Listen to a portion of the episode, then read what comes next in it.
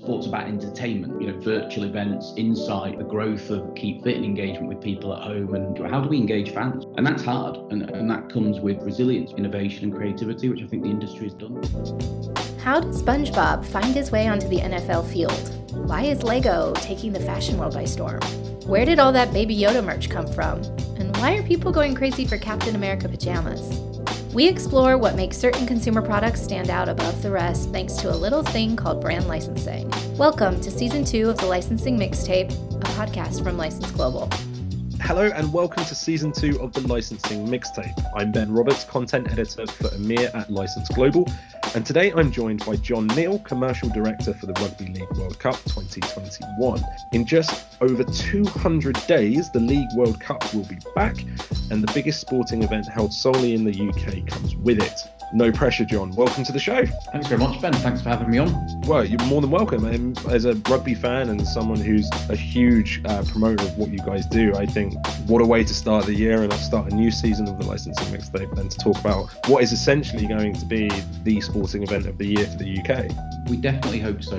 Obviously, with events of last year, there's certain things slightly outside of our control. But yeah, we have fingers crossed that the Rugby World Cup this year will, will be the biggest event solely being held in England, which is, is massively exciting for everybody involved. Well, I mean, obviously, we're recording this in the heart of a new lockdown, but luckily, the World Cup 2021 is a fair distance away. It's October to be precise. But you and the team have already been busy tying up collaborations, keeping fans engaged over 2020. Tell us about the Rugby League World Cup today and the commercial strategy, and how has that taken shape for 2021? Yeah, sure. I'll answer it in two parts first, but telling you about the Rugby League World Cup today. Bit of an intro to the tournament um, for both yourself and, and, and the listeners. So it's, it's, the pinnacle event in International Rugby League. Uh, we're a tournament, and we'll touch on this, I'm sure, a few times, but a tournament with a purpose. We're taking place in October November later on this year in, in England. For the first time ever, it, it's the men's, women's, and wheelchair tournaments that will all run concurrently for the first time at a major sporting event. It gives us 32 teams represented by 21 unique nations, so a really good global spread. So some new teams, so Brazil, Jamaica, Norway participating for the first time. That will give us 61 matches over about a five-week period. Uh, we've got 21 venues, so we start at St James's Park up in Newcastle for our opening game, and we end on finals weekend at the M&S Bank Arena in Liverpool for our wheelchair final on the Friday night, and then a, a double header men's and women's final at Old Trafford on, on the Saturday. So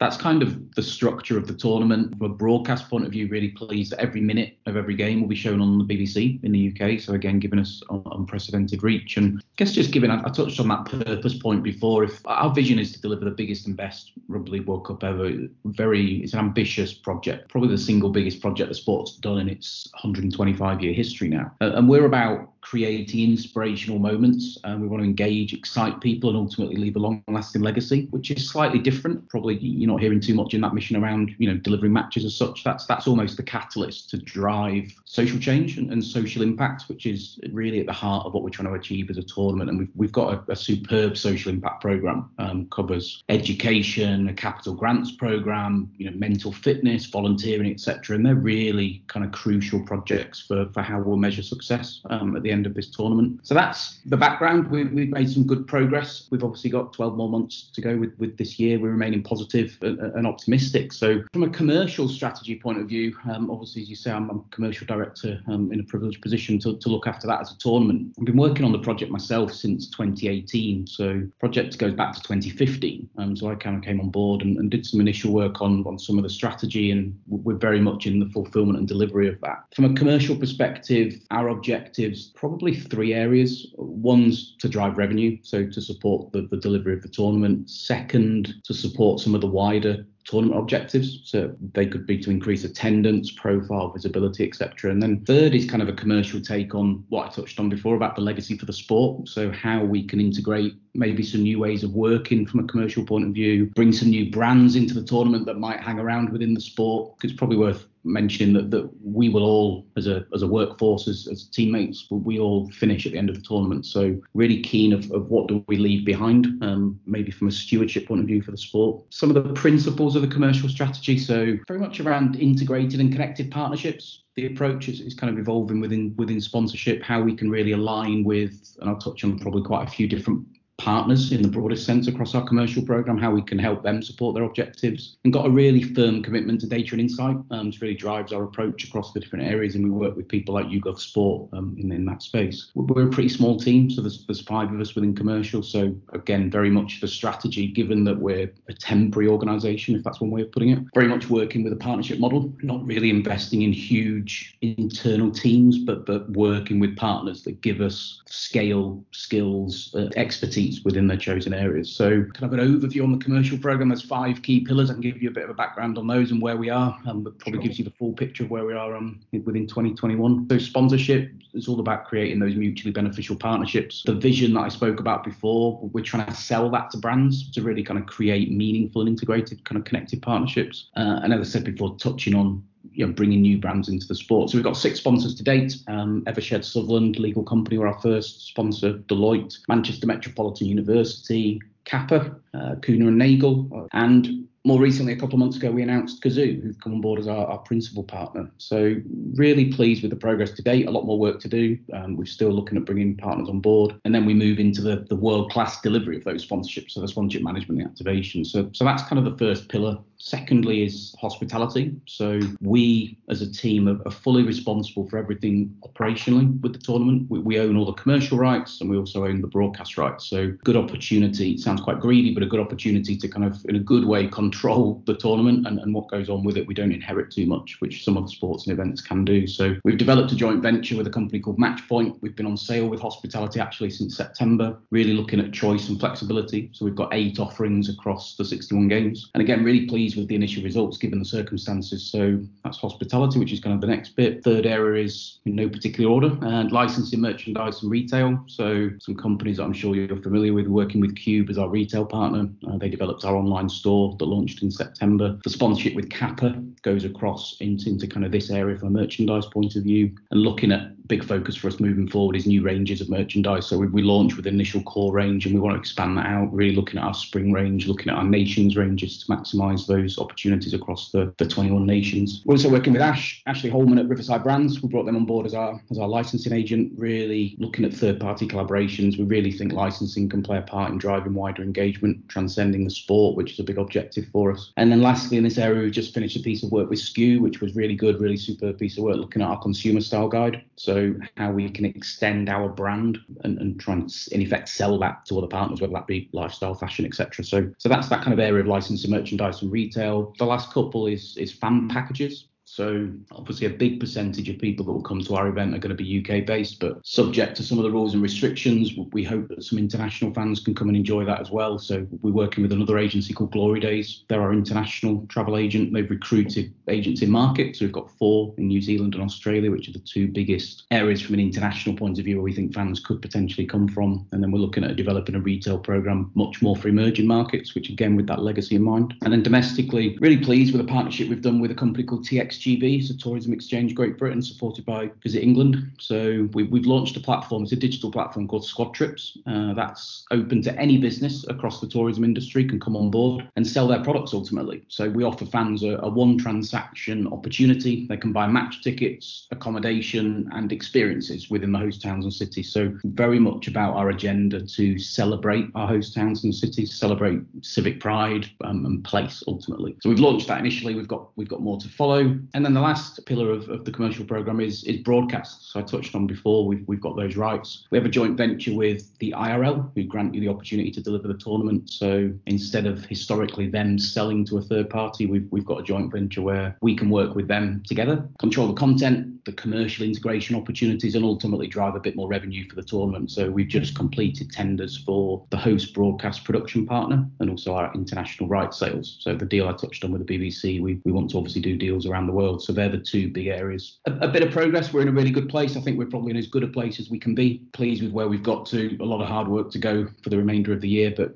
but yeah, a, a, good opportunity to build on and continue to build moving forward. It's hardly a surprise that with all of these major brands, from principal uh, sponsors like Cazoo, which is a massive new brand in the UK car space at the moment, all the way to Kappa and what you're saying about licensing and merchandise. And we'll get to licensing and merchandise in a minute, but you've had what essentially you said from 2015, um, just before the close of the previous cup, and then all the way up to now to arrange this massive machine with all of these different working parts, and then to have a global pandemic thrown into the mix. From a commercial standpoint, tell us about how the pandemic is changing your execution on a couple of these uh, sponsorships or like you say the activation side of things the travel side of things. How have you had to i hate to use the word but pivot in order to bring these brands to the fore? Everyone's had huge challenges haven't they? And, and we always say there's there's far bigger things in the world than the rugby league world cup 2021 with all due respect. So but but how did we adapt well first and foremost was was internally so we looked at our staff and our workforce pretty fortunate we're, we're quite a small nimble and agile business. So we were able to do that really quickly. Um, we, we, kind of adopted a home working approach really early um, and, and use my experience in, in what since March, mid March, I've I've had one external meeting in, in one of the kind of the windows where we could do a socially distanced meeting. Actually, was one of our tenders that we got people together in a hotel. That's the only time I've done a face to face meeting in in nine to ten months. I guess off the back of that, the principle we've tried to remain productive. It's I think it's pretty amazing, incredible what people are doing, um, and, and maybe changing a few habits. So, you know, we did a principal sponsorship with Cazoo. It's the biggest sponsorship that the tournament has ever done in its history, and we've never met face to face we, we, we, did it all virtually, which I think is pretty incredible, really, when you look at that. And there'll be multiple examples across other organizations as well with people that are still being productive. So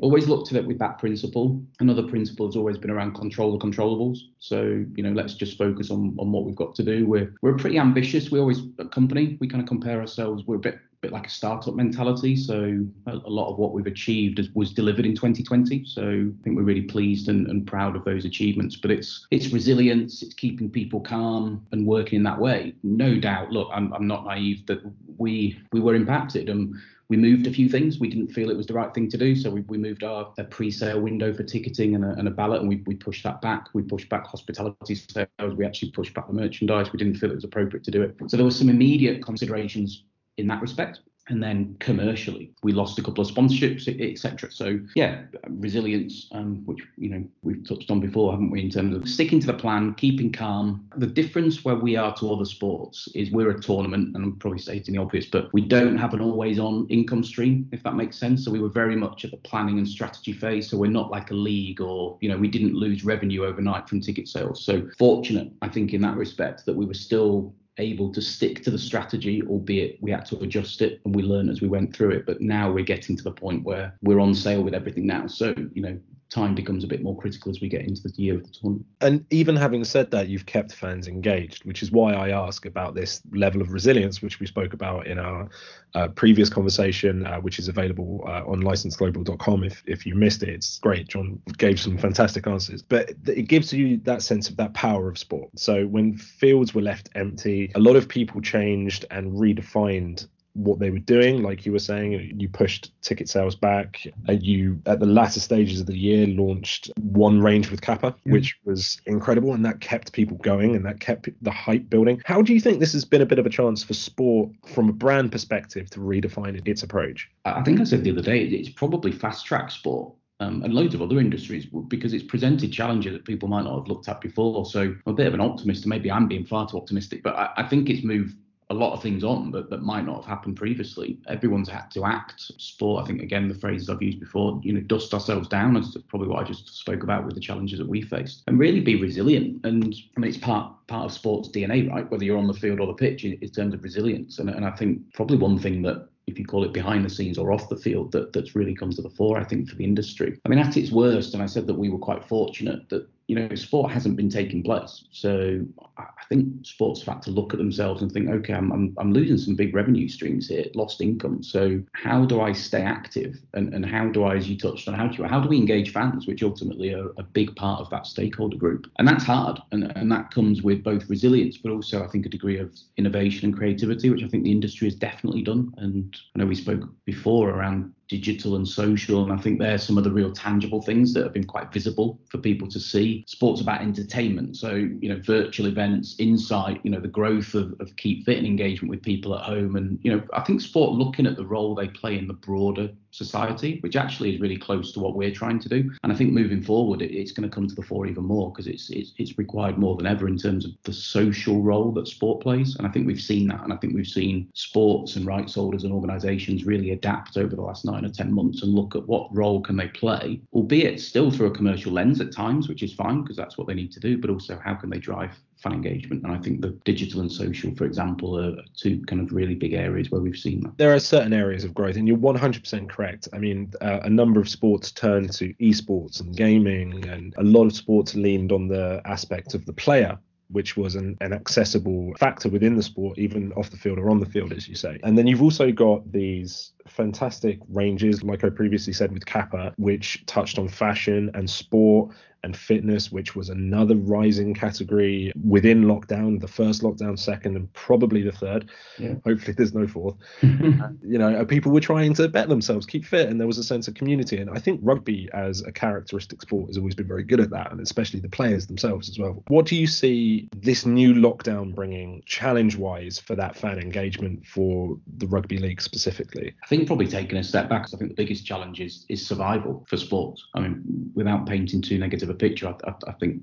you know revenue streams have been hugely impacted. There's some really clear concerns, and the wider business community. So we talked about sponsorship just now. You know, th- those challenges remain for sports. So I think first and foremost, it's how do they survive this period of time? Secondly, the opening back up, what what does that look like? You know, when, how, how do they get teams playing sport? How do I get fans through the door, etc. So that's probably when we are in a position where we've got some confidence for, for crowds to return, people to come back off furlough. I mean, there's, there's so many people that I know across the industry that, that aren't working, unfortunately, at the moment across sport. So once we get people back, then you've got the stakeholders. So there'll probably be a lot of players that just haven't been playing sport, as you said, doing the kind of keeping fit, not training as groups. Um, you've got the staff implication of getting people people back. You've got the commercial model in which sports have got to do. You've got the impact on fans. You know, there's going to be a huge amount of people who've obviously lost income over the last year or so, just under a year. So I don't think there's, a, unfortunately, it's not an easy answer. And I think there's some of the main things that sport has got to look at overall. And then hopefully, I think that durability from within the sector is key. I think it's very innovative and creative. I think there's a huge passion and desire for people to get back to live sport. I mean, clearly, our research shows people are missing live sport. I think when we did our pre-sale and we did our ballot, that, that came through. People just want something to look forward to. So I, I, think we're we're heading in the right direction. Hopefully, there's definitely the intent from the industry to get back to where we were before, and if not, probably using your point before, if not, we, we've advanced maybe in areas that we might not have done before if these challenges hadn't been thrown in front of everybody. Maybe I'm a bit like you. Maybe I'm a bit of an optimist, but I remember 2017. I remember Australia's victory over England, unfortunately, uh, again.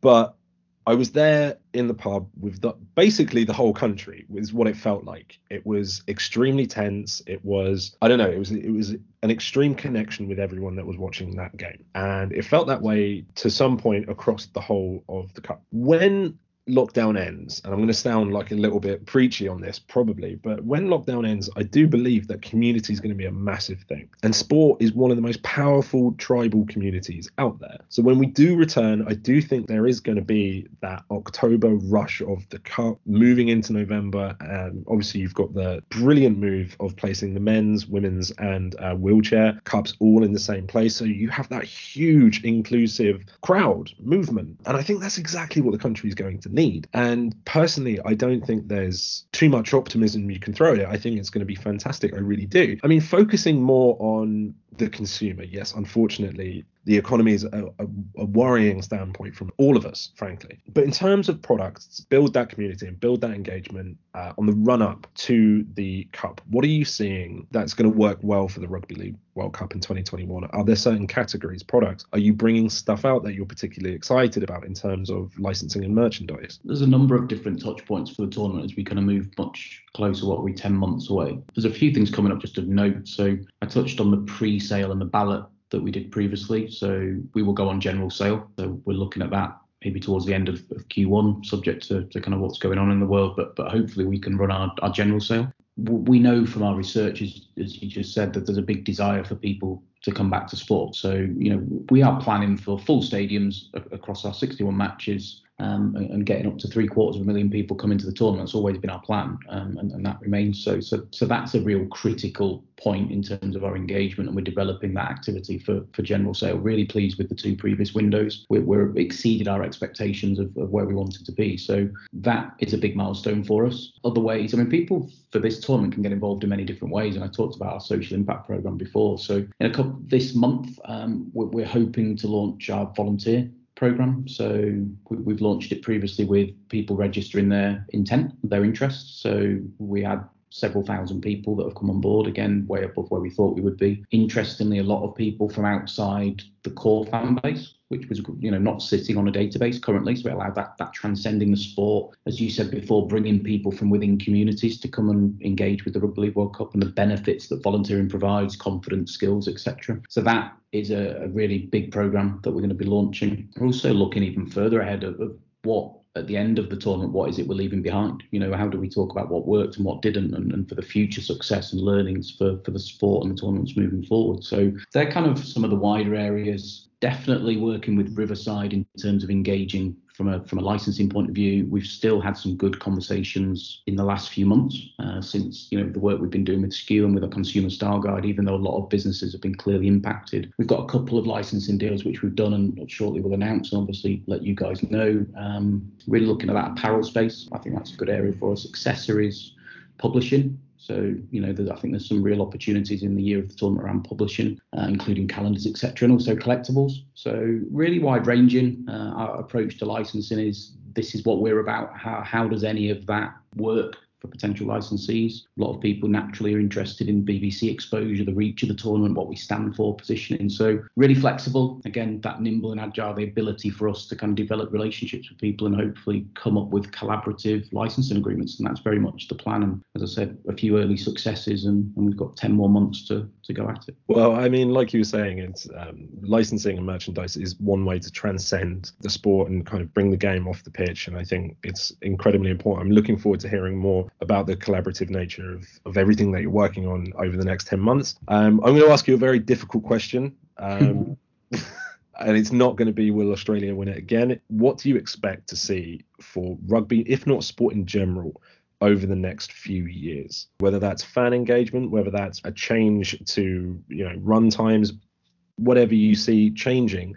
could be minute, could be huge. I think a continuation of what, what I said before. I think the immediate challenge is going to be looking at commercial models. How how do sport at different levels, from elite down to grassroots level, how, how does sport survive and provide those opportunities? And, and that coming out of the back of the pandemic and everything that's been thrown at sport, I think is going to be the biggest challenge. I, I think we're going to see fan engagement continue. So, you know, the role of technology, looking at the role of digital, looking at fan engagement, it's becoming more competitive. So, and people's time is becoming more precious. So, so that is a challenge that that sport has got, and we touched on it before around fashion. I think collaboration. I think moving sport, getting closer to things like music, fashion, technology, etc. I think is only going to increase and, and almost blending sport and its position within that wider sports entertainment piece. And then probably lastly, and this is much closer to us, I, I think the role of sport moving forward in terms of its social purpose. I, I really think sport has made some huge huge advancements in the last 10 years or so, but I, I think it's got a lot more progress which it can give. And I, I think we've seen examples of that during the pandemic, and I think that's going to come to the fore even more. And, and as I said before, it's very much where this tournament comes from. It, it, it's positively contributing back into society. And rugby league's part of the fabric of many communities, particularly within the north of England, and a lot of those are, are very deprived communities. So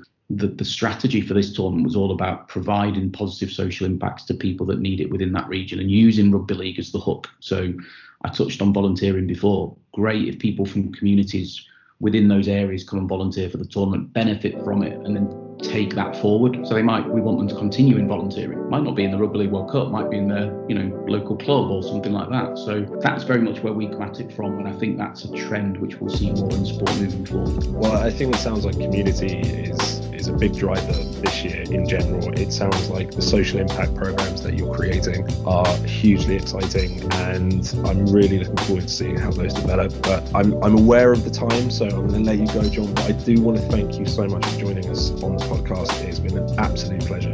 And, and uh, look, thank you again, Ben. Um, really enjoyed it. Great to tell our story, um, and, and, thank you very much for, for what you're doing for the tournament as well. It's hugely appreciated. Oh, trust me, don't worry, I'll be there in October like everyone else. Good to hear.